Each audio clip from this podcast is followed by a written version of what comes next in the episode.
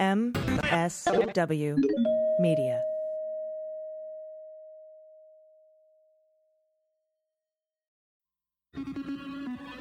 News with swearing. Daily beans, daily beans. Daily beans, daily beans. Hello and welcome to the Daily Beans for Thursday, October 29th, 2020. Today, Ratcliffe ad libbed his line about the Iran hack hurting Trump. The Trump campaign leaves hundreds stranded in the freezing cold after his Omaha rally. Kushner is on tape with Woodward saying Trump overruled science in favor of reopening the country, and 200,000 have died since then. The White House says it has ended the pandemic. Congratulations. The FBI Agents Association urges Trump and Biden to keep Wray on as FBI director. The New York Times anonymous op ed and subsequent book author is revealed, and 20 former Republican U.S. attorneys endorse Joe Biden. I'm your host, AG. And I'm Dana Goldberg. Hey, what's good? See, I did it. Well done. I want to tell you, I'm going to, so I actually have good stuff. I could tell it, you know, during our good news segment, but I want to start the listener off with something positive. So, you know that I had a virtual gala, a virtual gala? No, I had a virtual Biden Harris event uh, last night. And on Facebook, I know some people aren't on Facebook for good reasons. Um, but I hosted a virtual event with 30 iconic female, like, artists was like Gloria Steinem and Tammy Baldwin and you know Billie Jean King. And uh, I hosted and we raised two hundred and fifteen thousand dollars for the Biden Victory Fund last night. Oh Yep. my gosh, that's Yep. awesome. Congratulations. Yeah, That is incredible. good stuff. And, you know, virtual COVID safety high five. Um yeah, for that, our um Beans listeners, we've we've been doing this for a while using a special link that was given to us by the Biden campaign. We've raised a just a little over 200,000 for Joe and Kamala over the last couple of weeks. So Nice. you and me, kid, I know. I do it. I mean, because I'm not like performing live now, like the way I'm making any sort of money is from honestly a fan, you know, my fans listening from tips, like a tip jar and Venmo and PayPal and stuff. So when I did the interview with Mary Trump live on Facebook, I basically told the audience I'm going to, you know, donate a large portion of the tips this time uh, to races, and so I got to donate a hundred dollars to each of six senatorial races that are super close in Montana, in North Carolina, Georgia. Um, so that felt good too. So I've done my good deeds for the week, and uh, you know my bills my my bills are paid this month. So I, I thought I would pay it forward, and people showed up, which was really nice. Oh, Awesome. Congrats. And Yeah. uh, I have a I have a bill coming due on uh, November 4th. I promised. Oh, God. Uh, this was sometime last year. I uh, tweeted at Tulsi Gabbard and I said, Tulsi, I will donate $1,000 to the charity of your choice if you stay the fuck out of the presidential race as a third party candidate. And, she and did. uh, yeah, I don't know if it was because of me or because nobody would vote for her, but uh, promise is a promise. I'm gonna so- go with both. At least you're honoring your debts. I like it. I like it. So uh, I need uh, um, uh, recommendations for a charity because I told it would. I told Tulsi it would be the charity of her choice. She hasn't gotten back to me. Super weird. Um, but uh, if you have any recommendations for that, you can send them in along with good news, confessions, and all that other stuff Yes. at dailybeanspod.com and click contact. Uh, our happy hour is tomorrow, 4 p.m. Pacific time. We aren't opening it to the public again because we got it crashed the last time we did that. Uh, so that's for patrons, and also for patrons, uh, we've got a new book club starting this Saturday. I'm I'm doing this one by myself. It's the Andrew Weissmann book, Where Law Ends Inside the Mueller Investigation, uh, and we will be hosting a live election results show on obviously election night. It starts, I believe, at 6 p.m. Eastern, 3 p.m. Pacific. It is myself and Kelly from Two Broads Talking Pod- Politics and uh, Jennifer from Electorette. And uh, we've got some incredible guests lined up, including uh, Frank Figliuzzi, Andy McCabe, and his family. So the McBabes will be there. I know you want to see that Nice. Um, and uh, just a whole bunch of great guests, Barb McQuade, and you just you need to be there, David Rothkopf. It's going to be cool. So we will see you then. Um, today, I'm going to be talking to David Enrich about the latest New York Times tax story that he helped write, and a Democratic candidate of California's 42nd district, Liam O'Mara. So that should be cool.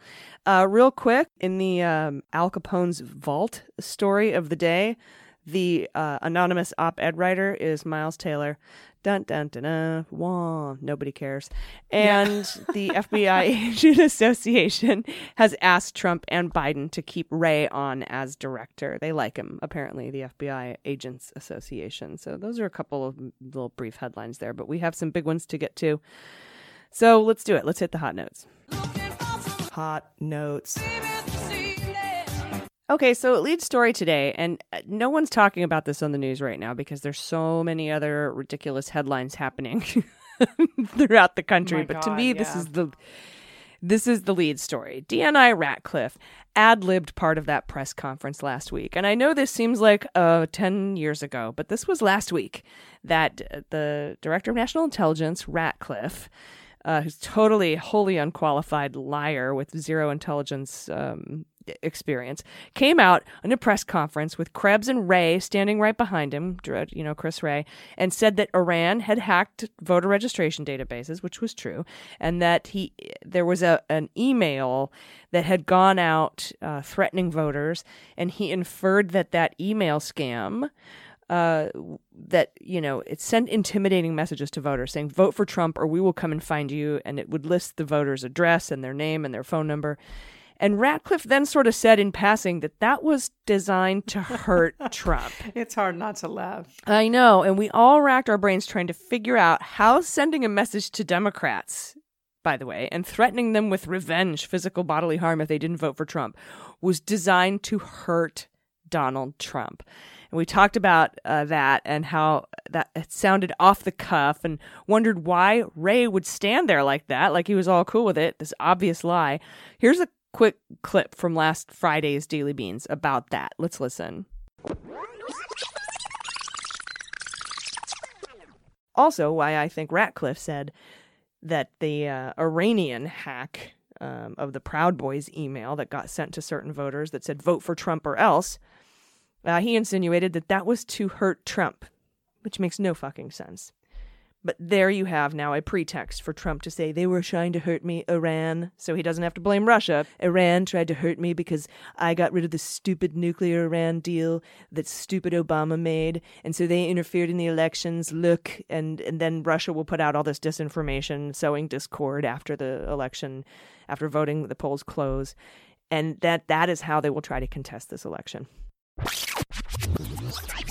So I thought it was bullshit, and I decided it was probably a pretext for Trump to contest the election. I went on to talk about how so was the you know the jamming through and the ramming through of Amy Coney Barrett. Yes, she's going to repeal everything civil rights related, but also they got her in. I said they're going to get her in before the election. She's going to decide some of these election cases, especially if it's close. That's why we have to vote in numbers too big to manipulate. Well. Anyway, back to Ratfuck. It w- out in Politico today from the intrepid Natasha Bertrand, our hero, Ratcliffe did indeed go off script when he alleged during a press conference last week that Iran was sending intimidating emails to Americans in order to damage President Trump. This is according to two senior administration officials with knowledge of this of the episode. The reference to Trump was not in Ratcliffe's prepared remarks about foreign election interference. And as shown to and signed off by FBI Director Chris Wray and senior DHS official Chris Krebs, the director of the Department's Cybersecurity and Infrastructure Agency. So his prepared remarks didn't have it. Chris Wray and Krebs signed off on his prepared remarks. And apparently, Krebs and Wray were both surprised by Ratcliffe's political aside, which had not appeared in prepare in the prepared text. This is according to the officials. Yeah, I, but I'm betting pissed is more like it. And it was right around that time we learned that Trump was thinking of firing Chris Wray too. Interesting. Um, Ratcliffe attributed the emails to Iran. Uh, but said they were, quote, designed to intimidate voters, incite social unrest, and damage President Trump. This raised immediate questions about how threatening Democrats to vote for Trump could be aimed at damaging the president's reelection bid, of course, and how the intelligence community had made that determination within 24 hours of the emails going out. And this is also huge news, but it was kind of a buried lead here. Ratcliffe also, well, he decided on his own earlier that day to hold the press conference about the spoofed emails. Um, and they were changing his, like, he was working on his remarks up until the last minute. But another area where he went off script, according to officials, he omitted any references to the Proud Boys by name during last week's briefing, even though the group was named in his prepared remarks. Interesting. Yeah, a, a senior intelligence official said that Ratcliffe's remarks were being edited, quote, until mere moments before he went on stage. On sta- on stage? On stage. It's a whole show to them. That's all this is. It's a performance. AG, it's a performance. Ladies and gentlemen, coming up next, you've seen him lie during his confirmation hearing. You may have heard him perjure himself for 18 U.S. Code Section 1001. Please welcome the one and only. the stage? It's like a sli- it's a, it's a slide of the hand magic trick. He's so good at them. Oh, good lord. So, anyway, these are a bunch of lying assholes. Uh, and I hope, I can't wait till Ratcliffe goes down. Speaking of assholes, uh, the next thing is the White House. Speaking of assholes, Speaking of Speaking assholes, of assholes, segue, uh, the White House has claimed that they have ended COVID. So, in my opinion, this is basically Donald's mission accomplished, George W. Bush moment. Mission accomplished. Mission accomplished. Mission accomplished. Yes. Frick, frick, frick. The White House included ending the coronavirus pandemic on a list of Trump administration science and technology accomplishments. You heard that right. Oh. Accomplishments, despite nearly half a million Americans tested positive for COVID 19 in the past week. Allison. Wait, wait, there's a list of Trump administration science and technology accomplishment, accomplishments. it's- There's a list. actually, I think it's just very short. I think it might be just ending the COVID pandemic. oh, wait. I bet. It's just the one lie. Yeah, I bet the um, Space Force has got to be on there. Space Force has to be on there. Space Force, water on the moon, vaccines. Yeah. I, I actually do want to check out this list now just for comedic uh, reference. So, a White House I f- know. office. In, so, yeah, there's a White House Office of Science and Technology policy. Who knew? Uh, they released um, they, a claim announcing a document highlighting the administration's science and techno- technology achievements over the past four years. So, some of these highlights include ending COVID nineteen pandemic. made bread. I have to see those lists, Dana. You're right. Oh my god. Could you imagine? Uh looked at eclipse without glasses. Highlights include ending the COVID nineteen highlights. We hosted an eclipse. It was the best eclipse, oh my like that no one's ever seen. And I looked right at it. I can tell you. Yeah. got rid of uh, technology when we got rid of the wind. It's very expensive. It kills birds. What the fuck? cured I windmill can't cancer. believe there's so much being said, like shit like that, that we've completely glossed over the fact that the president said wind was too expensive and it kills all the birds. It causes cancer. That's what they did. They cured windmill cancer. That's on this list. That's got to be on the list. Yeah. So it was this a news release? This was a news release sent to reporters that read, and I quote, from the outset of the COVID 19 pandemic, the administration has taken decisive actions to engage scientists and health professionals in academia, industry, and the government to understand, treat, and defeat the disease. Well, this is going to come up in a little bit, which is very hard when Kushner actually said the quite opposite. Anyway, mm. we'll get there in a second. Now, this is despite us seeing record numbers across the country and the highest average of new cases per day since the pandemic began. The U.S. has reported a record daily average of about 73,000 new cases over the past week. This is an increase of about 40% from the average two weeks earlier and a 46% spike in hospitalizations.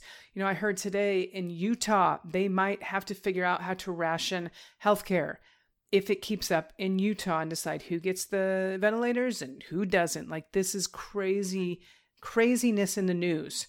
So, Kushner, like I was saying a second ago, even though they're touting that they listen to the scientists and blah, blah, blah, blah, blah, Kushner actually boasted in April, mid April, about how the president had cut out the doctors and scientists advising him on the unfolding coronavirus pandemic, comments that came as more than 40,000 Americans had already died from the virus, which was at this point ravaging New York City. feeling feeling cute. Might cut out doctors later. IDK. Oh my god. Yeah, this was uh, so. This was actually back in April, Allison. This is that taped interview with Woodward. This is part of it. So Kushner told Bob Woodward that Trump was, and I quote, getting the country back from the doctors, because you know how doctors like to hijack the country, um, getting the country back from the doctors, and what he called a negotiated settlement. What the hell does that even mean? Kushner also proclaimed that the U.S. was moving swiftly through the panic phase and pain phase of the pandemic, and that the country was at the beginning of the comeback phase. This is in April. Over 180,000 more people have died since that statement. This is cra- this is ridiculous. It's ridiculous. I need to stop saying crazy because I know it's it's out of context and it's not really applicable. It's this is ridiculous. That does not mean, and this is a quote, that doesn't mean that there's not still a lot of pain and there won't be pain for a while. But that basically was uh, we've now put out rules to get back to work. Kushner said Trump's now back in charge. It's not the doctors. Oh, that's terrifying. so Humble- this was in brag, April. right? Yep. This was in April that Trump had taken the doctors back, uh, the country back from the doctors. The statement reflected a political strategy. Now, instead of following health experts' advice, Trump and Kushner were focused on what would help the president on election day. So, by their calculations, Trump would be the open up president. Which just, Ew. I, it, God, the visual alone just made me want to throw open my mouth a little bit. Goatsy, right? Ugh, yeah. Yeah, and and this is exactly what we've been saying with the whole, you know, uh, Mattow's been saying, watch what they do, not what they say. I've been saying that they've been just on the herd immunity train since the beginning, even though they've tried to keep that quiet. That's what they want. They want this virus to rip through the country so we can go really quickly through the death pain and the pain phase and the whatever, you know, to the open up phase, and then he'll be able to be elected. It's like Kushner's five stages of COVID. Like, you know, there- there's five stages of grief. Apparently, these are the five stages of Right. COVID the pain phase, the open up phase, the they've all lost their minds phase. the open up president phase. Ugh. Yeah, it's it's um sad and scary, and thousands, hundreds of thousands have died because of it. And and this is kind of what we knew all along. We have to absolutely vote in numbers too big to manipulate. We have to get them out of there so we can put doctors back in charge of hijacking the country. Yeah, Um, and just a, just a side note: if for some reason you're planning on mailing in your ballot, please do not do that. If you had not mailed in your ballot, I want you to walk it down to an official ballot box or take it into the city at one of their official voting voting locations. Do not mail it anymore. If you're listening to this, please just walk it in and hand it to them. It may not get there in time, and the post office, uh, DeJoy is just basically saying that nowhere in the Constitution does it say that the mail needs to get there on time. So that's what's up. Well, thanks DeJoy. I can hear him now. Hey, nowhere in the Constitution does it say that you have to get that stuff there on time. Like, oh my God, shut up. Um, next up, in the most obvious metaphor in the history of metaphors, uh, last night at Trump's Omaha rally, he left hundreds, if not thousands, of, of people stranded in the cold. Um, this I started following this story uh, last night. I guess at probably about nine uh, Pacific time, which was close to midnight uh, on the East Coast, and and uh, there was a an Omaha underscore scanner account that was listening to the Omaha police scanner and putting out this this update of tweets about what was going on after the rally. So when the rally started, there were a bunch of people waiting to get in, and he did the rally, and then he hopped on his plane and took off. And because of all the airport road shutdowns and closures, because of the president, um, you know, thinking he's way more important than he is, um, in Omaha, right? Uh, basically, the buses either couldn't get back to or didn't get back to pick up all of the people who didn't get in the rally or who went to the rally and needed a ride back four miles to their car. It was about 28 degrees Fahrenheit when when this all started to, to go down. And people couldn't walk back. Many of these folks were in their 70s, uh, and they could not walk back from the rally to uh, their cars, which were parked, I guess, across and down the road up near the air, you know, closer to the airport. Uh, because he shuttled them there just fine, Right.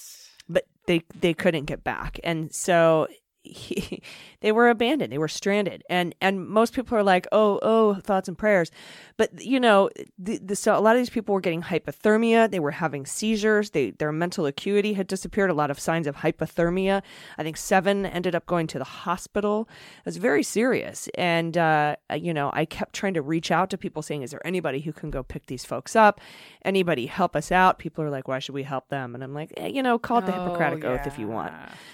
Um call it like when we're in combat eh, like on enemy soil and we come across a wounded enemy soldier who's trying to kill us we uh, administer first aid. Even you know we we've I've done this at the VA for years. There's a lot of like racist assholes that come in to get health care there but we don't triage them based on their assholishness you know? We just are they sick? We help them and then put send them on their way but this was uh, to me this was just really sad because he used these people um, he bust them in used them as props got money from them for to buy swag used them as props to cheer him on and then just left him in the cold literally to freeze to death It is absolutely part and parcel to this entire administration. I mean, it's a great example. It's a metaphor for this in the last four years.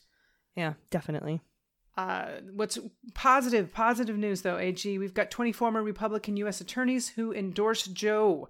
Yes, 20 U.S. attorneys who were appointed and served under Republican presidents as far back as Dwight Eisenhower announced on Tuesday their endorsement of Democratic presidential nominee Joe Biden. They said, We firmly believe that Vice President Joe Biden is the candidate who can and will provide the leadership we need to refocus the Justice Department on the cause of impartial justice and to address the deep seated societal issues that are roiling our country today. The former US U.S. attorney said in a statement, We give him our strongest endorsement, and we hereby announce that we will each be voting for Joe Biden and Kamala Harris to serve as the next president and vice president of the United States, which is huge. This is huge. And it's just so nice to hear people saying that we want an impartial Department of Justice again. We don't want these to be the president's personal lawyers, which is what we've seen with Bill Barr. So, the former law enforcement officials also voiced their concerns that President Donald Trump's leadership poses a threat to the rule of law. Yeah, I think we've all been saying that for about four years now. But these are people obviously very directly involved in this sort of thing. So they said, as the chief federal law enforcement officials in our districts, we were expected to work closely with state and local officials of all political affiliations to build a unified law enforcement partnership to protect and promote justice in our communities. The statement says As we watch the turbulent events unfolding in our country today, we are concerned that the president has departed from this traditional mandate in several troubling ways. It continues to say he has politicized the Department of Justice dictated its priorities along political lines and breaking down the barrier that prior administrations had maintained between political and prosecutorial decision making, a barrier that has been fundamental to the maintaining confidence among the American people that their Justice Department is acting as a fair and impartial arbiter of prosecutorial distress, discretion. That was a lot in the last sentence, but I got it out. yeah those were a lot of words right there I got it out. I got it out. Um, I haven't even started drinking today. Perhaps I need to. Yes. fair and impartial arbiter of prosecutorial discretion Impartial Yeah. arbiter of prosecutorial discretion. that's hard to say dude Right? We do, we do. I mean, we do, Yeah. we've got to get the Department of Justice back. And I keep reminding people that a vote for Joe and Kamala is also a vote against not just Trump, but Pompeo, DeVos, Bill Barr. They all go. They all go. It's like a it's like a five for one. Like let's get rid of them all. Ratcliffe. Yep. Yep, 100%. And and that's super important and I think that's why it's important Joe brought up in the debate uh, in the town hall uh, when he, they were doing their, you know, uh, head-to-head town halls um, when he said, you know, because I think it was Stephanopoulos who asked Joe Biden, like, hey, you know, we got all these obstruction of justice charges from the Mueller report. What are you going to do with that? He's like, I'm not going to do anything with that. That's up to the Justice Department. That's what the Justice Department does. They decide. I hire prosecutors and they determine who they're going to prosecute and not prosecute. It's not me. And that was time for the Justice Department to be the Justice Department and you know not the personal lawyers for the president just much like how we just you know we learned yesterday that they're not going to allow the justice department to represent trump in the e. jean carroll case uh, which Yep. pleases me so much so Me too. I was surprised. I'm not going to lie, but I'm very grateful. yeah same same Um, and we have some updates on yesterday's Trump tax story. That's the one about his Deutsche Bank loan forgiveness. Um, student loans don't get forgiven, but Deutsche Bank loans to Trump get forgiven. Uh, and I've gotten some more details from the experts. I'll be speaking with the author of Dark Tower, Deutsche Bank, Donald Trump, and an Epic Trail of Destruction. His name is David Enrich. He's on the byline for that Trump tax story in the New York Times. And we're going to talk about what he knows. And you'll hear about how Mnuchin was involved, Steve, along with uh, some gifts given to Trump from Deutsche Bank the day after he won the election. It's truly an incredible story. Stay with us. After these messages, we'll be right Hey everybody, it's AG, and this episode of Daily Beans is brought to you by Field of Greens by Brickhouse Nutrition. The pandemic didn't just test our country's economic endurance and resolve, it exposed how important it is that we keep our immune systems up and stay healthy. And that's why I recommend you take the superfood powder Field of Greens by Brickhouse Nutrition and do it every day. While other health products boast about one vegetable, Field of Greens has 18 clinically researched essential fruits and vegetables, plus green tea, ginger, turmeric, and beets. This powerful combination not only can support heart health, it can support a healthy immune system and, and also keeps your metabolism up and blood pressure and digestion healthy. Field of Greens is loaded with antioxidants, uh, pre and probiotics. Just one scoop in a glass of water, stir up, and you're done. So why settle for one vegetable when you can have the entire field of greens? Add Field of Greens to your daily routine and see why our powdered greens have earned over 2,000 five star reviews. So go to fieldofgreens15.com and get 15% off your first order with the promo code BEANS at checkout. That's fieldofgreens1515.com. Available in two flavors, regular and wild berry, both taste great. Fieldofgreens15.com and don't forget promo code BEANS. All right, everybody, welcome back. It's time to flip it blue.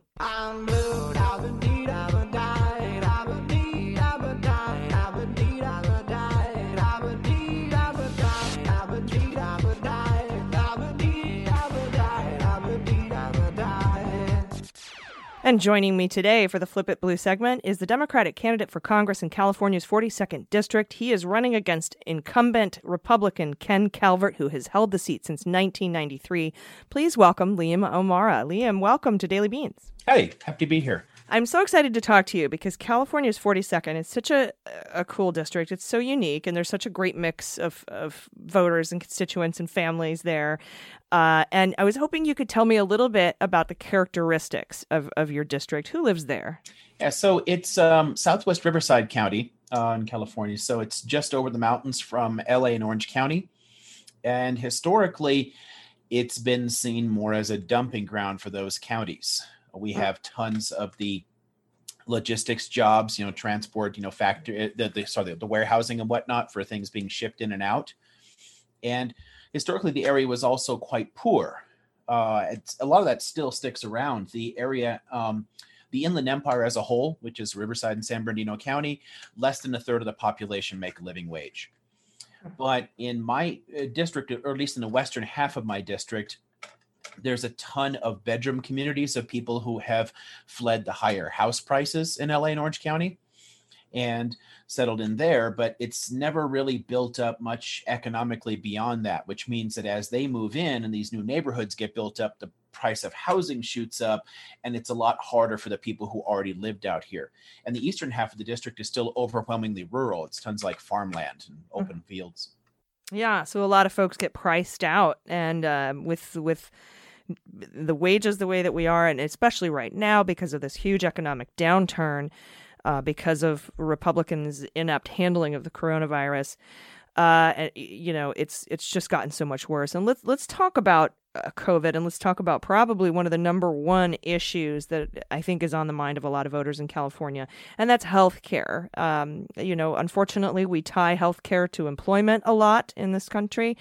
And when folks uh, lose their jobs, which uh, many millions have in this pandemic, they lose their health care. And then, of course, we have this administration and Republicans like your opponent trying to gut and repeal the Affordable Care Act without having a plan for replacement. Can you talk to us a little bit about your plans for getting everyone uh, timely access to quality health care? Yeah, I mean, they're they don't really have a plan to replace it because there's no desire to replace it. The Republican plan is basically if you have money, you'll get decent health care. And if you don't, uh, you can die. That's fine. They don't seem ever to care about the issue. And never mind the fact that it's a lot cheaper for everyone if we cover everyone. because when people don't have access to the insurance, they end up, you know, putting off problems or they go into the emergency room and that jacks the prices up for everybody. It just doesn't make a lot of sense. Uh, for me, I'm I'm for a single payer model, and the key issue there is just one of cost. And what people often misunderstand about this, and that there's tons of like ridiculous talking points about it, like universal healthcare is socialism. Like it's not at all. I mean, the key issue for me is it actually would create an effective thriving market in providing uh, providers because you'd be able to go anywhere. You wouldn't be stuck within a particular network. The key is the inefficient uh, insurance industry in between. There are some things that private businesses will do better and some things that governments will do better and you need always to just pay attention to where those efficiencies best are. If we're all in the same risk pool with the same insurer then the costs go down for everyone because someone else's pre-existing condition or this or that is not going to jack up everyone's costs the same. Because again much larger pool of people and there's just massive efficiencies when you're not actually trying to make a profit off of insurance. The, the existing Medicare system, which doesn't have that larger pool as it is, is already like 10 times as efficient just in its administration as any private health insurer is. Mm-hmm. So just using something like that to replace only the insurance model is important to me and it's it's also important and honestly it's one of the pet peeves i have about the um the approach to this has been the use of the term medicare because we've had the system since the 60s it's been watered down considerably by republicans over time. It does have copays. You do have to pay for prescription drugs. There's all kinds of things that are, are wrong with the current medicare system. So when we say medicare for all we don't mean using that system for everyone. So if you have good insurance from your uh, from your your place of employ you're actually still going to get a better policy because this is going to cover eh, dental vision mental health and literally everything without the same kind of desire to uh, to deny coverage which is so common in private insurance because they have to make money. They're going to say, well, you know, that test is very expensive. We're not going to run it. Sorry. Or we're going to run a bunch of unnecessary tests as private doctors so we can get paid for those and cost everyone else a bunch of money uh, by and that'll jack up premiums. Yeah, and, and I think people staying on healthcare here and moving to something else that's on your platform but has to do with this is that we have one of the best global single payer healthcare systems in the world right here in the United States, and it's called the Department of Veterans Affairs. And and a lot of people just kind of miss that whole, you know, uh, we we have uh, an incredible health system now. The Republicans, like our our healthcare for civilians are trying to privatize this, trying to make it for profit, so that private doctors and private industry and healthcare insurance uh, insurers and third party administrators can pocket a bunch of money at our expense. That doesn't have anything to do with healthcare. And I know that you really are a huge proponent of expanding and funding the VA and not privatizing it and, and getting the, the benefits to the veterans that they deserve. Can you talk about how you differ from your opponent on, on caring for your veterans that are in, and I know you've got a lot in your district. Yeah, the, the thing that bugs me the most about I mean, what we let Republicans get away with on veteran stuff. I mean, my incumbent there takes vast amounts of money from the defense contractors and is voted for every use of force. So he's perfectly happy to throw people into harm's way, but then he'll vote against properly funding care for people. So, hey, we have a lot of homeless veterans. You want to do something about that? No. Mm-hmm. Hey, how about some good health care for our veterans? Take care of, you know, PTSD or how about, you know, help people reintegrate better into the, you know, civilian life? Nah, not interested. Mm-hmm. I mean, and that just drives me nuts. Mm-hmm. The uh and what the sad thing about the Republican strategy of regulatory capture that they've been do, doing heavily since the 80s and started pioneering a little earlier than that you know just basically putting people in charge of departments that want to destroy them and de- deliberately underfunding government services so that they start to fall apart. So you can then say look look look government is the problem. Ah, we should abolish it and privatize it. They've deliberately underfunded the va they mm-hmm. have forced it to perform with less resources than comparable private hospitals do, and yet it still does fairly well. Mm-hmm. And the sad thing about this is that you know the the care used to be you know world class and and still can be in a lot of VA hospitals, but they intentionally harm the system as a way to try and justify shutting it down, which is only going to harm veterans. I mean, I, I just know uh, from uh, my own experiences here in in my family and whatnot, especially my uh, my grandfather um, was was badly uh, injured, and because he had insurance through the VA, because he, he was a Marine in the Korean War, um, he actually was able to get care that you know was. Uh, you know, that you could actually afford. I mean, the number of surgeries that he had to have on his back would have bankrupted the entire family. Yeah. And because he had care through the VA, it didn't. You know, he was able to to, to keep doing it. So, you know, I want to I, I want to fix that system. Mm. I want to stop pulling the money out of the system because if you're going to ask people to put themselves in harm's way for the country, you have an obligation to care for them when they come back. Yeah, 100%. And that is the mission of the VA. And they are pulling out the money and putting it into private, sending uh, veterans to private health insurance, uh, uh, private doctors, which costs the taxpayers more money and is sub quality care and takes longer. The wait times are longer. It's, it's totally unbelievable. And folks like your opponent are also trying to take $2.2 billion out of TRICARE to privatize that as well, to put take all the families off of who are normally able to get care at military treatment facilities at no cost. Now would have to go to private doctors. There would be a third party administrator, and the costs would shoot right through the roof again to the taxpayers. So it's not a good system.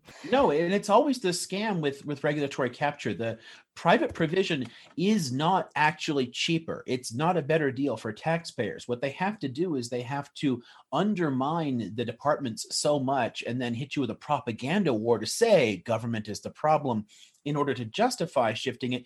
But the whole point is to enrich donors. That's literally all they care about. It's about shifting taxpayer money to the already rich. It's hmm. basically just hoovering money out of our wallets and throwing it to their donors. It has nothing to do with quality of services. You hmm. know, Yeah. a wide range of areas. It's true even for for charter schools. Mm. I mean, charter schools are essentially a scam just in terms of what they they say that they're good for because they don't actually get better results than the mm-hmm. public schools. And in many cases they get worse results than well-funded public schools. Yeah, and they do it with prisons. They do it with everything, and, and drug companies. All just a matter of making money for donors. It's nothing to do with the actual services. Yeah, hundred percent. Uh, now you've got you said you got some rural areas, and let's talk about uh, the environment, the impact of climate change. Uh, which I mean, first of all, you believe that it exists, uh, which puts you already, you know, leaps and bounds ahead of your opponent. Uh, uh, but this is not only is the climate, you know, we, we I mean, obviously for reasons we need to get on that and we need to get on it fast, but that also impacts the economy and infrastructure. So can you tie those two things together for me in your platform? Well, sure, and it, it is definitely having an impact. If you go back um, 20 and 30 years and look at average temperatures in our area, they were about 20 degrees cooler in the summers than they are now. We used to have summers in the 80s, and now it's always in triple digits. And and it's like uh, clearly this is a problem, and it is going to affect a whole bunch of things, including the agriculture in the area. The thing that bugs me about uh, complaints about the, the the the spending that would be necessary and anything about this. I mean, for one one thing, let's start with the whole wasted argument about denial. Right? Somebody can argue, sure, maybe this is happening, but it's not man-made; it's just natural. Even if you believe that, and the evidence is solidly against that, even if you believe that, you should still want to do something about that rather than just saying like hey i don't know why don't we all just die? Because that's basically the republican platform. Why don't we just die? Hmm. uh, we could, and we could still do something about this and that really gets into the economics of it. Things like a green new deal would not cost us money they would literally make us money. Yeah. people forget that we went to the freaking moon without raising taxes. And it created the computer revolution and put all these phones in everyone's pockets. You know we now have like effectively a supercomputer in our pocket because of the uh, the microprocessor revolution that all of that government spending put in motion. It was a massive stimulus to large uh, tech sectors of our economy, and it put the United States on top in a lot of industries for a long time. We stopped that R&D. We've been pulling money out from both the public and private sectors, and overall spending in R&D has been plummeting in the U.S. Uh, relative to a lot of other developed countries, which means we're losing our edges. Mhm. It bugs me that you can have people like Trump. Um, you know, trying to shift blame for a lot of things over to the you know, you know, China this and like you know talking about ah the Chinese are ah, cheating or whatever. No, they're they're investing. Um, and China now leads the world in solar cell and battery technology. That was those were both ours. Hell, Mhm. we had solar cells in 1970. Jimmy Carter put some put, put some solar panels on the roof of the freaking White House. Mm. Reagan took them back off. We were investing in these things before, and we gave up our lead in so many of these different areas to other countries, and then we blame them when large parts of our own industrial base starts to deteriorate and just uh, i mean infrastructure too is a is a key one. I mean us infrastructure is rated a d and it's declining in, in a, a wide range of areas. Internet access uh, throughout my district is honestly terrible. We have subpar water quality. We have terrible air quality worst air quality in the state but you know the water quality is fairly low. Roads are deteriorating. And we're not investing in any of the solutions of the future either again with what with what a green new deal does is it says let's invest in americans in american jobs and american businesses and american workers. Let's put this country back to work by building the things that we need. You're going to produce tons of great, of great jobs in the process and it's going to have a massive ripple effect and push up our overall growth rates. Mhm. i mean our area for one thing we still have a lot of cheap land in the district you know there's still a lot of like open areas there and we have a lot of sunshine right? Solar power is now the cheapest form of power generation. It has finally passed natural gas. It is now cheaper to build a solar plant and cheaper to run a solar plant. So you know per gigawatt of electricity or whatever you're, you're going to like save a ton of money with solar. So why not build a bunch of solar plants out here? We mm-hmm. could clearly do it. You'd put tons of people to work. We'd make tons of money in the process but no no we shouldn't do that hmm. Well, yeah, special interest money. Yeah, special interest money, lobbyist money prevents people like the incumbent. free money. You know, I mean, they're, they're the lobbyists are going to dump their cash in there, and it bugs me that you you let the same people who are refusing the investment in these areas claim the high ground in terms of national defense. The Pentagon has for many years said that global warming is the greatest national security threat the United States faces, Mhm. and yet we're doing nothing about it. You're Mhm. basically letting them sell out the country and still claim to be patriots. hmm Yeah, well, the Pentagon is. They're moving bases. They're starting to do stuff. I mean, they've been doing it, addressing it for a long time. They know. Yeah. Congress does not. hmm Well, I, yeah, well, they know, but that, that the, their money speaks louder to them. Um, uh, before I let you go, I want to touch really quickly. I've got about another minute or two on um, a couple of really important things that deal with corruption because your opponent voted against a bill to regulate foreign involvement in elections. Uh, we we know that the dynastic corruption that happens within the Republican Party. We've talked a little bit about it already with the special interest money and lobbying groups. But let's talk about just a minute about criminal justice and campaign finance. Those are the two last things I want to touch on. I've got about a minute left. Oh wow, that's fast. yeah, ninety-eight percent of Ken's money comes from corporations and, and the wealthy. I mean, that's that's all he cares about, and his voting record shows that that's all he cares about. And it's given him a, a horrifying voting record in terms of our basic interests. But the money talks, and it does make it harder to get any you know to, to push back against these things. And it does affect criminal justice as well, a, a significant issue that he's running on because of the amount of money you can make um, on the the prison industrial complex it's a massive cash cow for people. So I mean, the fact that the U.S. has one quarter of the entire planet's prison population is a scam. Mhm. If we want this to be a free country, we need to start talking about how to fix that stuff. And money is at the root of it.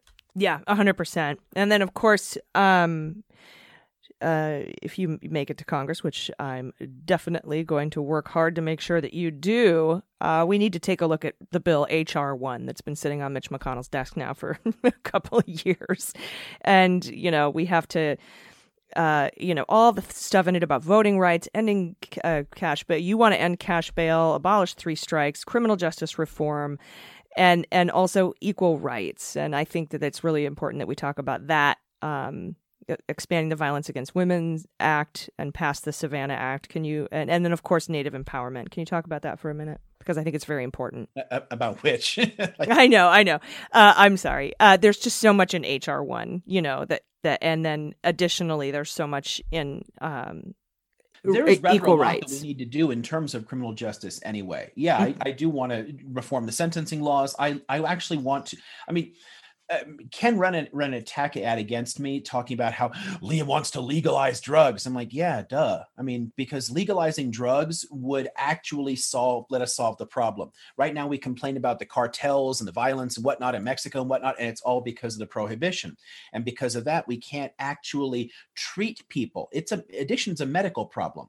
Yep. Instead, we throw tons of people in jail, which makes tons of money for everybody, and all the just money, corrupt money flowing into different judges or whatever because of the stiff sentencing, and that makes tons of money for people.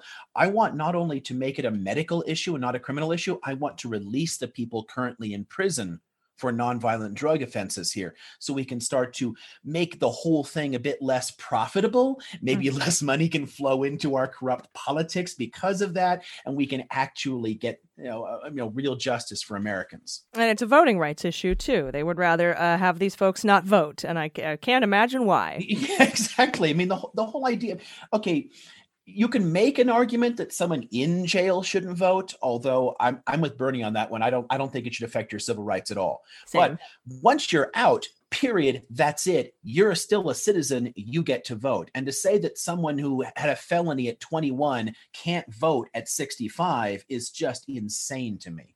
Yeah, yeah, or even at 22. You're right. It's absolutely nuts. Um, and I'm, I'm.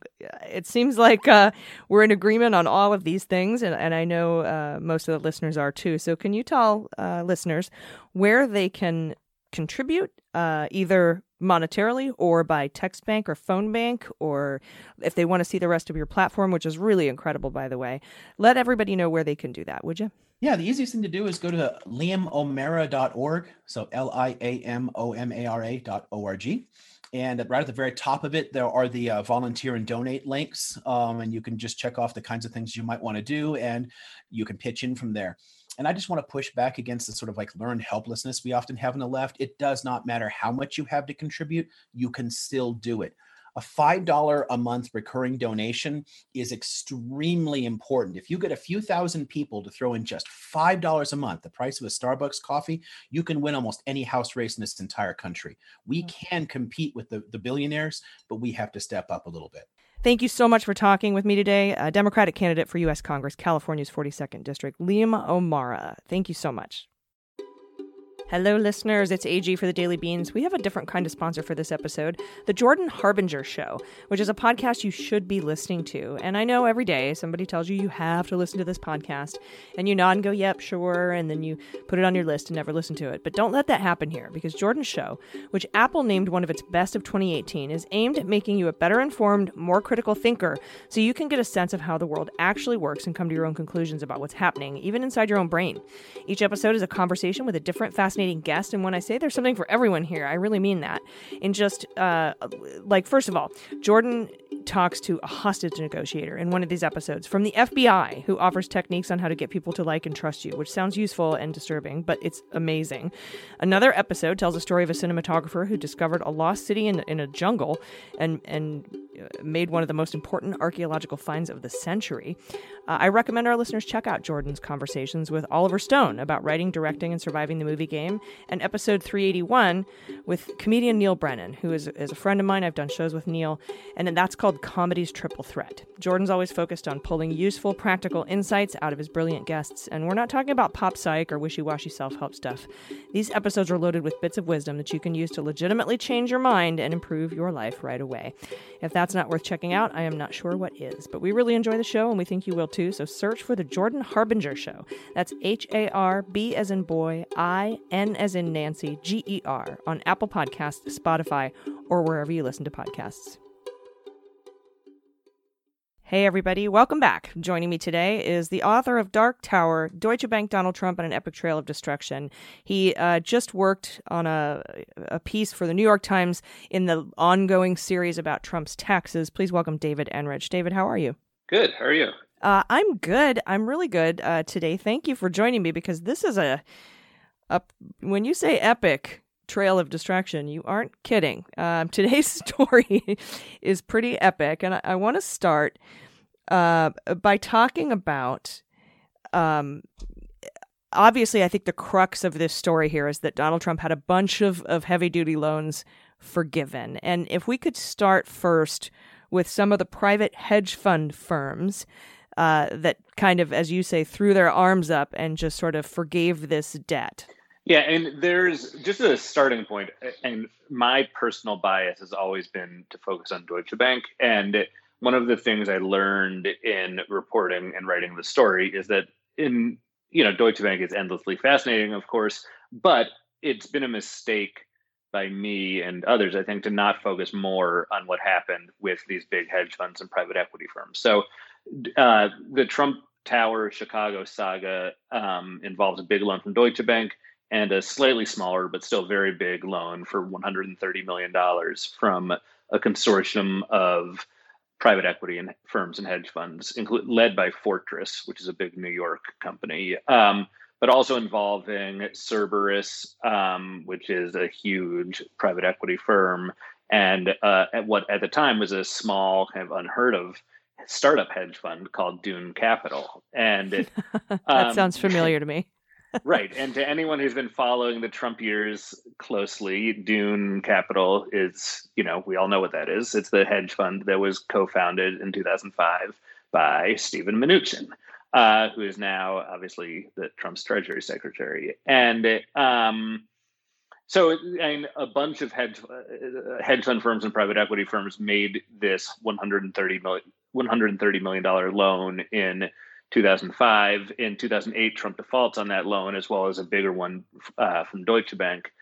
And the lenders under the loan agreements, which I've looked at, had the right to seize the collateral, which in this case was the skyscraper that by the time of the default was mostly built in downtown Chicago. It's a huge building, 92 stories and millions of square feet, and uh, it's a nice building.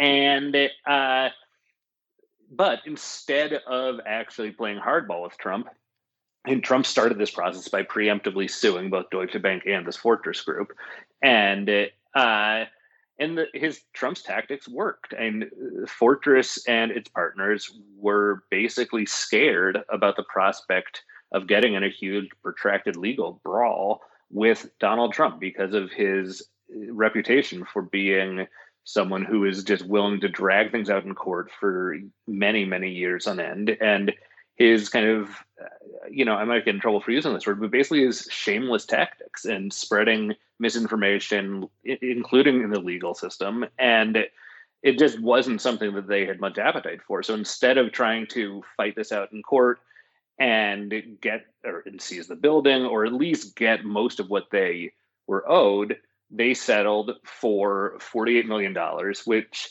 is obviously only a small fraction of the $130 million they had lent, but it's an even smaller fraction when you consider that with accrued interest and fees that were attached to this loan that Trump was supposed to pay, it was going to be uh, closer to $320 million that Trump was on the hook for on this one loan.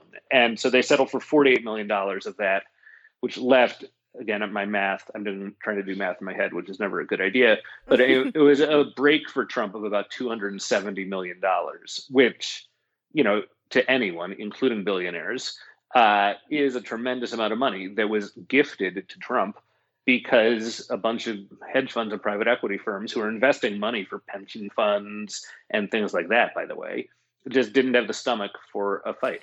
Now, when you get a loan forgiven like that, isn't that supposed to be taxed as income? It's supposed to be reported as taxable income. And, you know, for normal human beings and normal businesses, we pay taxes on our taxable income. I mean, I certainly do. And I imagine you do. And most you know most normal businesses do and i think many big corporations find very creative ways using offshore entities and just very sophisticated strategies to manipulate the tax system to either you know to basically minimize their tax liability or avoid it altogether and that's the game Trump played, and he there's not a any evidence that we've seen that he did anything illegal here. But as with everything with Trump and his finances, he played a very aggressive game where he was able to spread out this reportable income from the canceled debt over a period of many years and was able to kind of parcel it out in a way that in every given year that he was going to be on the hook for some of the taxes on this, those that the income was subsumed by losses, often losses that were just only on paper, like accounting losses essentially, that either minimized or completely negated his tax bill. So he, the bottom line is he avoided paying taxes on almost all of this income, Mm. which is extraordinary. Yeah, and I mean it, it helps when you've got businesses that eat up your uh, you know your taxable income in losses going forward, like his golf courses, et cetera, and casinos, the stuff that uh, he fails at, which just ends up happening to work to his advantage. Well, it's a combination. Just to, I mean, maybe you don't want to go down this path, but it's a combination of his business. He he has not been a good businessman, with the exception of the Apprentice, which was him play, you know, playing this role that wasn't actually real of a real estate developer. And but I mean, it's partly that he is not a very good businessman, and his businesses have been losing tons of money. But it's also partly because he, like others, is very adept at exploiting the intricacies of the tax code to their advantage. I mean, Trump has bragged about this in the past. He's bragged about it on the 2016 campaign trail, how good he was at it, and vowed that he would use his skills at avoiding taxes to reform the tax code to make it fairer for normal people, which, you know, it's just gotten worse. And so it's, I don't want to, you shouldn't make it sound like it's just like the, he wasn't paying taxes because he was losing money. He wasn't paying taxes in part because he was losing money, but also in part because he was playing this very aggressive game to wipe out his taxes. Oh yeah, a hundred. Uh, yeah, hundred percent. Um, and I believe did did you say I think his reason for suing to uh, have these loans forgiven was uh th- it was during a financial crisis, right? That's right. And he accused Deutsche Bank. So Fortress and those guys lent 130 million dollars. Deutsche Bank lent 640 million dollars. And it, uh, and so when it came came time to uh, pay the loan back in November of uh, 2008, there's about 330 million dollars outstanding on the loan at that time. And Trump just decided not to pay. And he had been and, and he went on the offensive. He filed a lawsuit against Deutsche Bank and others, accusing Deutsche Bank of helping cause the financial crisis. And the most, again, I used the word shameless earlier, and this really is shameless, accusing Deutsche Bank of engaging in predatory lending practices against him, Donald Trump. and it, which uh, all, and I hate to take Deutsche Bank's side, but all they were doing was trying to collect on a loan under the terms of the contract. And that's, you know, there are many unreasonable things Deutsche Bank has done and continues to do. That is not one of them. Didn't he say it was an act of God, or or, or, that the financial? Well, he financial? cri- claimed that the financial crisis was an act of God, and there's a wonderful story around that as well, and that their his lawyers were looking for an escape hatch in this loan contract in the days before the loan was due, and one of them heard Alan Greenspan, the former Fed chairman, who was like on TV or the radio or something, and described the financial crisis as a credit tsunami. And the lawyers looked at each other and said, What's a tsunami? It's a natural disaster, it's an act of God.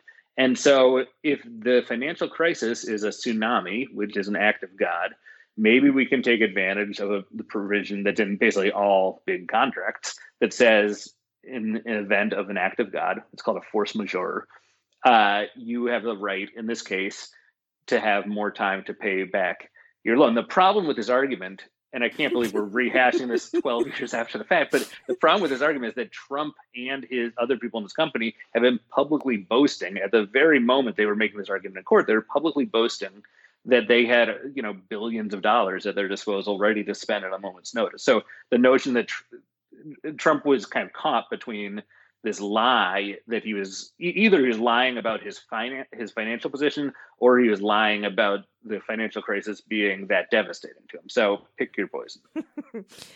Yeah, and now, of course, we also know from uh, from talking to you before that a lot of these Deutsche Bank loans were paid by Deutsche Bank.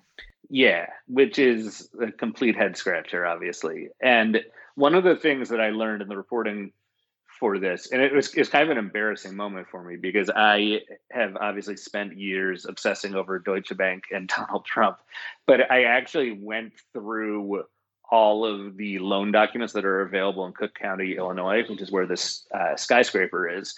And I found this whole other set of loan documents that that made it clear that Trump had actually borrowed even more from Deutsche Bank than what was previously known. And it, um, basically, what happened is that w- Deutsche Bank and Trump were locked in litigation for a year or so. And at the end of that period, they reached a settlement over this uh, Chicago loan that basically gave Trump another couple of years to repay what he still owed. And at the couple at the end of that period, Trump still owed the bank about 100 million dollars that he just had not repaid. And so he went to a different that the loan originally had come from the investment banking side of Deutsche Bank, and which was now completely done doing business with them, given the way he had treated them. Um, but Trump, through an introduction by Jared Kushner, went to a different part of Deutsche Bank, the private wealth management division, which agreed to lend him exactly $99 million to repay the $99 million that he owed the this different division of Deutsche Bank. And what and again, this is just goes to show how four years into the Trump administration, there's still a lot of mystery around his finances. The public understanding of that situation had been up until today that what Trump had borrowed was 45 million. And in fact, there's another 54 million dollar loan that I just discovered in these Cook County documents. And you know, that's that's a big difference. 54 million dollars is a lot of money. And uh and so that's just been kind of sloshing around and Trump to this day has not paid back what he still owes Deutsche Bank on the Chicago loan. So there's still 45 million dollars outstanding and which comes due in you know what could if Trump gets reelected, it'll be right in the middle of his second term in office. Yeah, that um other division was that the Rosemary Vrablik Yeah, division. that's right. Yeah, got it. Uh, our listeners, the listeners will will remember that. Now, now, uh, uh, after all that, in I think in 2014 there was another 24 million dollar loan.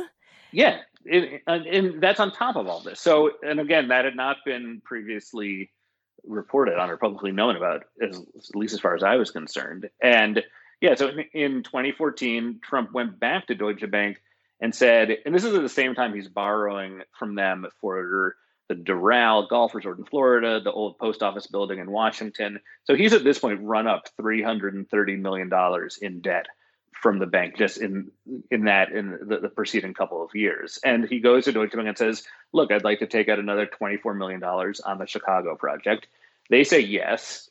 And it, what happens next remains a little bit confusing to me, to be honest. What all I could can see in, through public documents is that the so as part of that $24 million loan deutsche bank took as collateral units in the chicago building and so normally when a loan is repaid the collateral gets released and sometimes there are delays but generally it happens around the same time the colla- that the loan is repaid the collateral gets released in this case the collateral was released on this loan on November 9th, 2016, which, as I'm sure you know, and I'm sure most listeners will remember, was the day after Trump was elected president. And, you know, it's, uh, I don't know what to make of that. Like, first of all, it's possible it's a coincidence.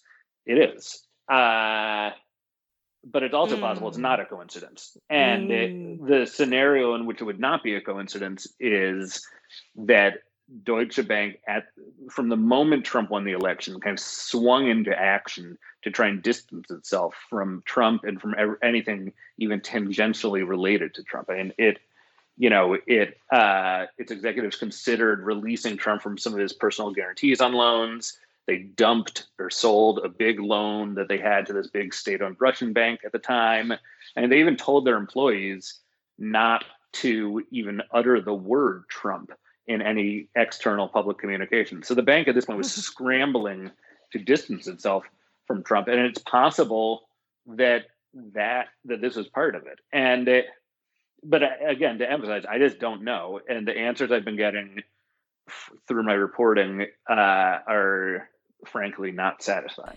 I'm sure you'll let us know when they are. Um, and I, I, it's also of note, I think that a lot of the this the, this you know major initial Deutsche Bank loan for the Chicago Tower Uh, wasn't uh, I think uh, if I am remembering correctly that Justin Kennedy, the son Yep. of Justice Kennedy, had something to do with the remittance of those loans?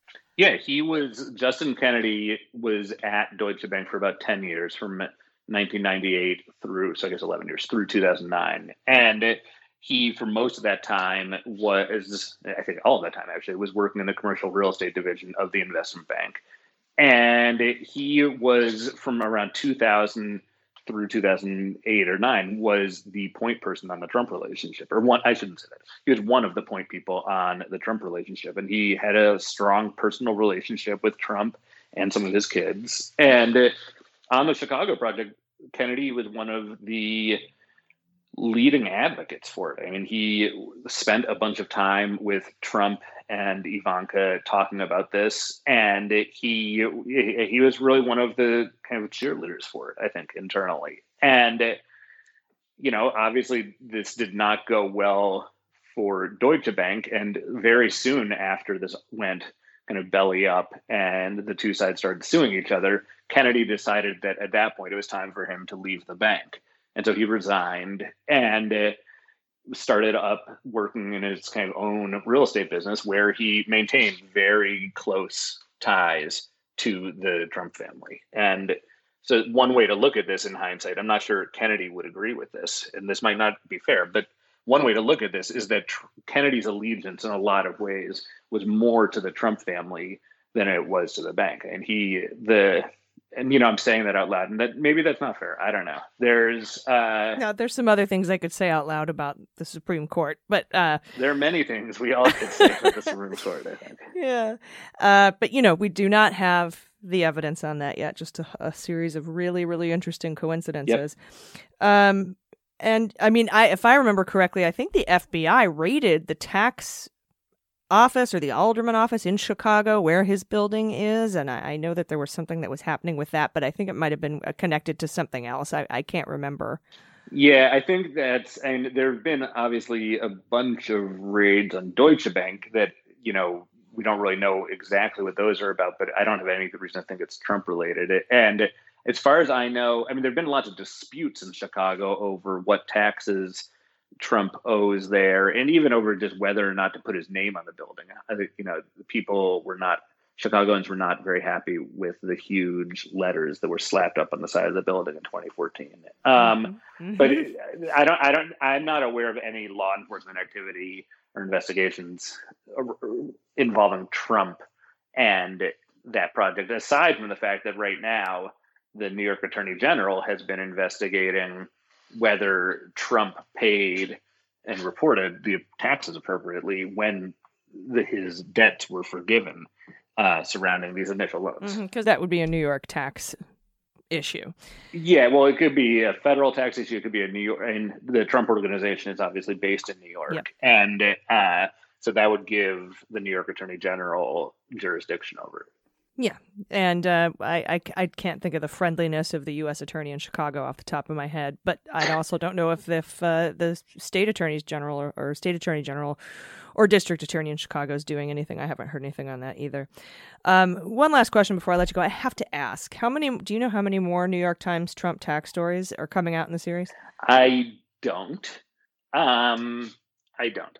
Is the bottom line. Because we were speculating, you know, my my uh, co-host and I, Dana Goldberg, we're comedians, and you know, when we set up a co- comedy set, we start with a strong opener, and we've got a hell of a closer at the end of our set. And we were wondering if there was, uh, if they were saving the, I best is probably not the right word, but the biggest for last. If there's more coming out before the election, I'm just I was just wondering how, like, what's going on behind the scenes, like how they're thinking about release, because I know there's a whole series of these stories. I think you might be like giving us a little too much credit, honestly. Like there's or not even credit, but like you're I think you might be overthinking the sophistication of our planning. Like there's certainly the priority was and remains to get as much information out as possible. And I think the Times tried very hard and succeeded at getting a huge amount of information out into the public domain before most people had voted. And uh, it's certainly like in a situation like this where there's an election looming and uh, especially with people voting early and things like that. We certainly, and, and the Times' goal is obviously to have people as informed as possible, uh, you know, ahead of a, a major decision they're going to make. And I don't think we like it, it's possible there are big stories to come in the week, few or week or whatever before the election, but and we certainly would not be deliberately holding things back at this No. stage. Uh, no, I think this is mostly about this the just the immensity of the immense nature of this story couldn't have been put out all at once. There's just no way. So much of it would have gone under the radar. A lot of it would have been missed. Um, a lot of people talk about the uh, you know the old October story that uh, Mary Trump supplied the documents for is fourteen thousand words or something, just such a huge story and and uh, you know uh, so I I totally understand the need to put this out in a in a in a series rather than all at once. Yeah, well, I can tell you that there, and look, my role in this is confined for the most part to this Chicago story that just ran. Uh, so I don't want to speculate on what is still to come. What I, I I can attest to is the fact that there is still an enormous amount of reporting being done on many different aspects of Trump's finances, including but definitely not limited to his taxes. Awesome. All right. Well, thank you so much, uh, everybody. You need to get the book Dark Tower. Uh, thanks so much, uh, David Enrich. I appreciate you speaking with me today. It's my pleasure. Talk to you soon. Hey, everybody, it's AG. Healthy snacks have a bad reputation because, let's be honest, most are pretty gross and they don't fill you up and they're empty calories and they don't satisfy your cravings. But this helping of daily beans is brought, is brought to you by Munk Pack. They have cracked the code when it comes to making snacks that taste amazing but have close to no sugar. Munk Pack keto nut and seed bars contain less than one gram of sugar. Uh, only two to three grams of net carbs, and they're only 150 calories. They're great for anyone following a keto lifestyle, and the perfect snack for anyone who wants to eat better or cut back on sugar and carbs without sacrificing taste. I've been trying to eat better, but I get tripped up on snacking. I love snacks, so uh, it's really bad for me. And but since I've been having the Munk Pack Keto Nut and Seed Bars, it's really helped. They have a perfect balance of sweet and salty, and they have that crunch that you need sometimes. Uh, and they because you know it's made of whole nuts and seeds, but they still manage to be soft and chewy, and they come in delicious flavors like pecan almond, sea salt dark chocolate, and peanut butter dark chocolate. My favorite right now is the sea salt dark chocolate. It's so delicious. Um, you can't go wrong. They're packed with protein. They're filling. They're satisfying. They're perfect for a quick snack. You can take them on the go with you on a bike ride or a walk. And in addition to being keto friendly, they're gluten free, plant based, and non GMO. And they have no soy, trans fats, sugar alcohols, or artificial colors. So you can enjoy them while you're working out or running errands, like I said. So try it for yourself and you'll see. We have a special deal for listeners. Get 20% off your first purchase of any Munk Pack product by visiting munkpack.com and entering our code dailybeans at checkout. To get started, just go to munkpack.com. That's M U N K P A C K.com. Select any product, then enter code dailybeans at checkout and save 20% off your purchase. Munk Pack, good for you, good food you can count on, and we thank them for sponsoring the podcast. All right, welcome back. Time for the good news. Well, we'll float on good news is on the way.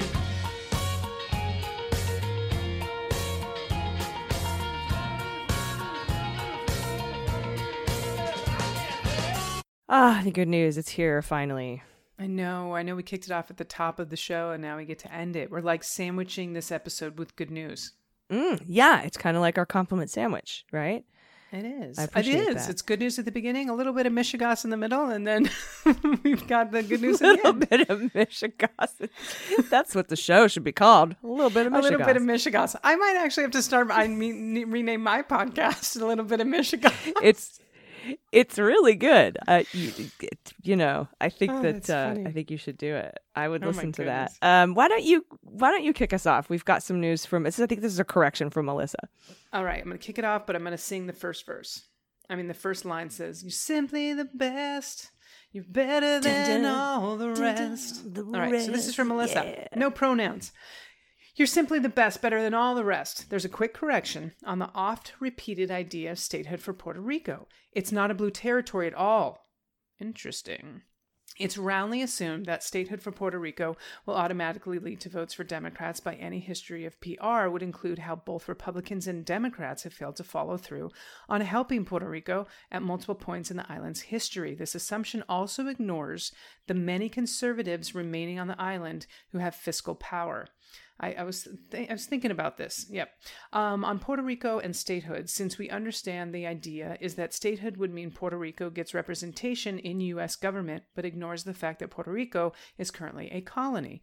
A referendum is held on statehood regularly, and the people of Puerto Rico have never overwhelmingly voted for statehood. You can view the data online for each vote and also how the question is changed to manipulate one response or another depending on who benefits, Republican or Democrat. This is something that many Puerto Ricans on the island and the mainland are tired of hearing, and I hope that this correction can spark someone's interest in researching Puerto Rico's demographics for themselves. I love this incredibly intelligent community that appreciates being informed as well as being right. Thank you for everything, and we'll meet again on the other side of November 3rd. Uh, that's all for me. Thank you especially for listening, reading. It's because I feel like you actually listen and learn from your community that I wrote in in the first place. You really are the coolest beans to have ever been.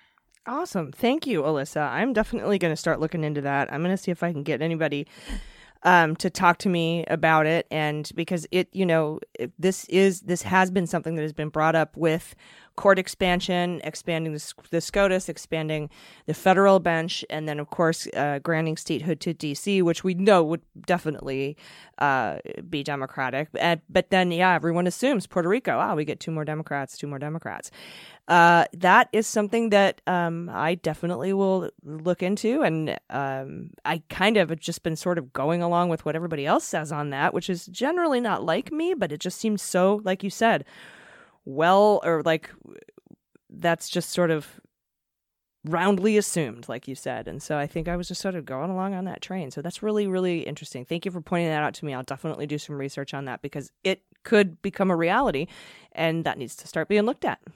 So thank you very much. Uh, next up from Laura, pronouns she and her. Firstly, I'd like to acknowledge uh, the Yugambeh people as the traditional custodians of the land from which I write to you and pay respect to their elders, past and present, and emerging. Oh, nice. I live in Queensland, Australia, and my good news is that this weekend we have an election for our own state level and of our own state level, and I'm excited to exercise my right to vote to re-elect a strong ass female leader. Annastacia Palazakuk, pronounced Palaszczuk. Okay, totally off base there, Palaszczuk. That was awesome, though, that there was a correction right after you were like Palaska book. Palazakuk. Nope, Palaszczuk. Yep. That that is the premier. Um, she's the premier there. She has been a force during the pandemic, making big calls and being strong for our state. And as a result, we in QLD currently only have five active cases. She's That's an amazing land mermaid. Amazing land mermaid, and I couldn't support her more if her name was Biden. I want to be a land mermaid. Is there a, are there lessons? Does Palaszczuk give lessons for land mermaidedness? Uh, blind as it may be, I am a hopeful gal. And after taking the win here, I'm looking forward to watching the strength of the Biden Harris ticket win big, then take control of the country, you and your uh, and your response to the virus. Uh, but yeah, the doctors are going to take back control, right? Uh, the people will come together to look for, uh, look after each other and look after themselves. Your pod serves as my morning ritual: coffee, knowledge, and laughs. I can't thank you enough for your shine, for shining your light. Your friends across the Pacific believe in and support you. Silly big love from myself and the pod dog Darcy. Look at Darcy. I don't know how this picture was taken, but they're both adorable. Darcy and Laura are both adorable. Look how cute that is. There seems to be some sort of like a winter wonderland. I mean, obviously a backdrop, maybe a backdrop. Either way, this is a really beautiful picture. It's very very cool. You you everyone you'll see it in the newsletter this week when we put it out there. Laura, thank you very very much. And that was a beautiful introduction and thank you for telling me how to pronounce your premier's name and uh, I lo- I love this. So thank you for writing in. Yes. Next up, we have some someone anonymous. Uh, however, pronouns are "Hey, you, that fella." I like this person already. Hey, everybody! It's been six months since my last confession. I reached. I like when they start like this. It's so father son holy shit. Okay, it's been six months since my since my last confession. I reached out to Behind the Beans Facebook group during the past few months as I lost my job twice with two separate companies this year. My goodness. My wife also lost her job. This is extra tough on us because we moved halfway around the world in 2019 and our support network is back in New Zealand. We've also been dealing with online harassment and death threats from a, gris- a disgruntled store owner for leaving a two star review online. I may regale you all of the story another time, for the police have dealt with the situation. In the meantime, I'd like to thank Rory for good advice. Well, the good news is that last week I took on a new role with a really good small company. I've decided that a low stress environment with a good employer is more beneficial to me than trying to play career catch up in a big corporate companies as I retrained in this career around my 40th year and I'm still learning the finer aspects of my role. My wife has taken a substitute teaching for now. This does put her at risk as the schools in this country are remaining open despite the rest of the country being a strict lockdown. So please send her good vibes as she looks after herself. So thank you everyone for your support and thank you AG, DG, Amy, Mandy, Jordan. No pod pets as I've attached a photo of my wife with a friend of ours. Bonus points if you can recognize her. That would be the Prime Minister of New Zealand, and I knew that before I saw the caption because she's a badass. She is such a badass. Um, absolutely love, love, love her, and uh, she just won re-election, didn't she? In a landslide, I think. By a massive number, a landslide. A landslide. Landslide. I love it. Thank you. Thank you so much. Um, next up from Adrienne from Phoenix, pronouns she and her. Oh, that's my mom's name. My confession is a weird Oh, kink I have. This is not my mom. I feel like it may be the music, the voice, the accent, and the substance, but Michael Cohen's podcast makes me want to play with a toy while I listen to it. Is that horrible? He's been turning me on lately.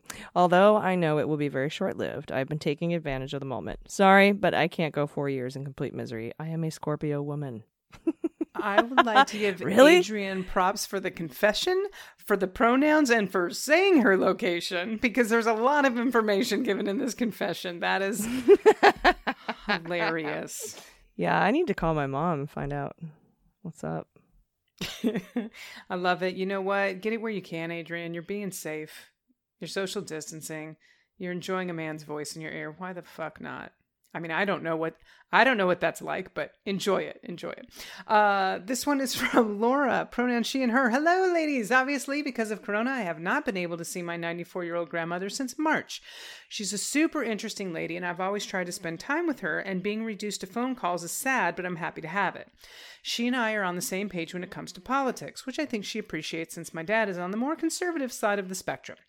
She is appalled by the Trump, and I like to remember that she's been through 14 presidents. God, that's interesting. Holy Yeah. shit. I want to share something she told me the other week. When she was a kid, she used to get into fist fights with other kids at school over President FDR. She was age 6 to 18 during his long presidency, and I love to think about her being a feisty little liberal 8-year-old grown up in San Francisco, slugging some other kid for wearing short trousers for bashing the New Deal.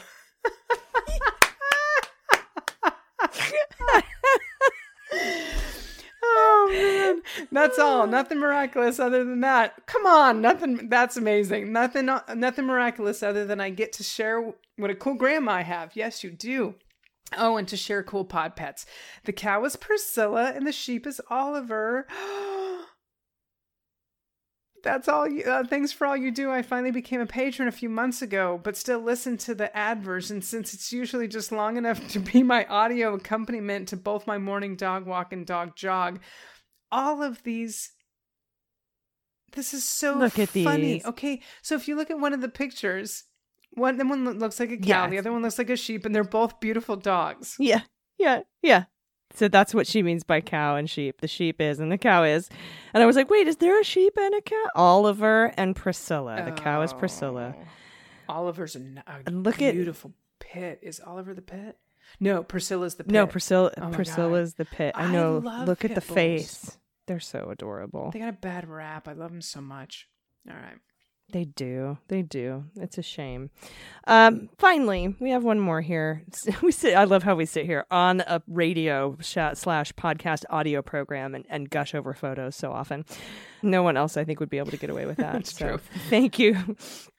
Next up from Kimberly, uh, pronouns she and her. Good news. Kimberly says, My husband's best friend recently became a U.S. citizen, and one of his adult daughters, 19, was sworn in during the pandemic as a citizen as well. The other is still in process.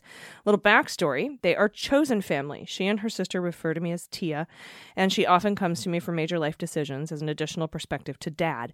Dad is a single dad who had raised her and her sister alone since they were three and six. He's an amazing dad, and my nieces are strong, self sufficient, progressive women. Monday night, my niece texted me to see if I had time to talk. Of course I did. She called, and we spent the next 20 minutes talking with her dad, listening on how to vote. What they needed, who they should vote for, what happens when they refuse to vote for the Republican, even when that's the only candidate because they live in a very red county in northern Atlanta suburbs. And at the end of the call, they had their plan and they were ready to vote the following afternoon. I got texts uh, of their line, one and a half hours they waited, how prepared they were to vote, chairs, umbrellas, water, and finally, um, the I'm a Georgia voter sticker picture. Two new citizens voting blue in swing state, Georgia. I cried. It was beautiful. There is hope. I love it. The fact that you can say swing state, Georgia is wonderful. I hope they voted for. Uh, I don't know if you're in Devin Pandy's district there or what's happening. I think he said North Atlanta, rural suburb, but there's so many great candidates running in in Georgia right now. There just are, and I it's just- so it- wonderful. I just think it's amazing that there is a very good chance we're about to flip two Senate seats there. At least there, there's a chance. I mean, not even to Mm. say there's. A, I mean, this is Georgia. Who would have thought that Mm. we'd even be calling Georgia a swing state until now? Mm, yeah, or Iowa or North Carolina. Texas. Texas? Yeah, what the F? Arizona isn't even an it's likely Democrat now. And that was like, what? I grew up there. That is a red AF place. Eight point swing right now in Arizona. Trump won by four, and he's losing by four to Biden right now. Oh, wow. Well, everybody check us out on our live election show results extravaganza. There will be booze. Uh, regardless of the outcome, you'll get to see the McBabes. It's going to be so much fun. I hope uh I hope you take a minute to stop by, and uh, we'll be live streaming that. We'll, we'll I'll send out more information as we have it.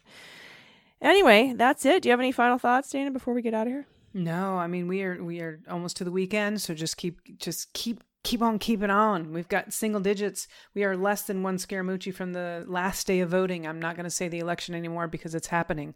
November 3rd is the last day to vote. Do not miss your opportunity, please. Yes, and walk it in, hand it in. It's not. It's no good to do by mail anymore. You got to go and give it to somebody, or put it in one of those official drop boxes. If you're in California, make sure it's not one of those Republican drop boxes. Yeah, there should be a list if you flip over your ballot, at least there was in my district, of telling you exactly where the official drop boxes are. So it's on the back of your ballot. Make sure that's what you're following instead of whatever the GOP has put up around the, the your uh, area. Yep, and you can go to iwillvote.com. You can find out there too. Right, Perfect. well, thanks everybody. Wonderful. Until tomorrow, everyone, please take care of yourselves, take care of each other, take care of the planet, and take care of your mental health. I've been AG. And I've been DG. Them's the beans. The Daily Beans is executive produced and directed by AG and Jordan Coburn, and engineered and edited by Mackenzie Mazzell and Starburns Industries. Our marketing manager, executive assistant, production and social media direction is Amanda Reeder. Fact checking and research by AG, Jordan Coburn, and Amanda Reeder. Our music is written and performed by They Might Be Giants. Our web design and branding are by Joel Reeder with Moxie Design Studios, and our website is dailybeanspod.com.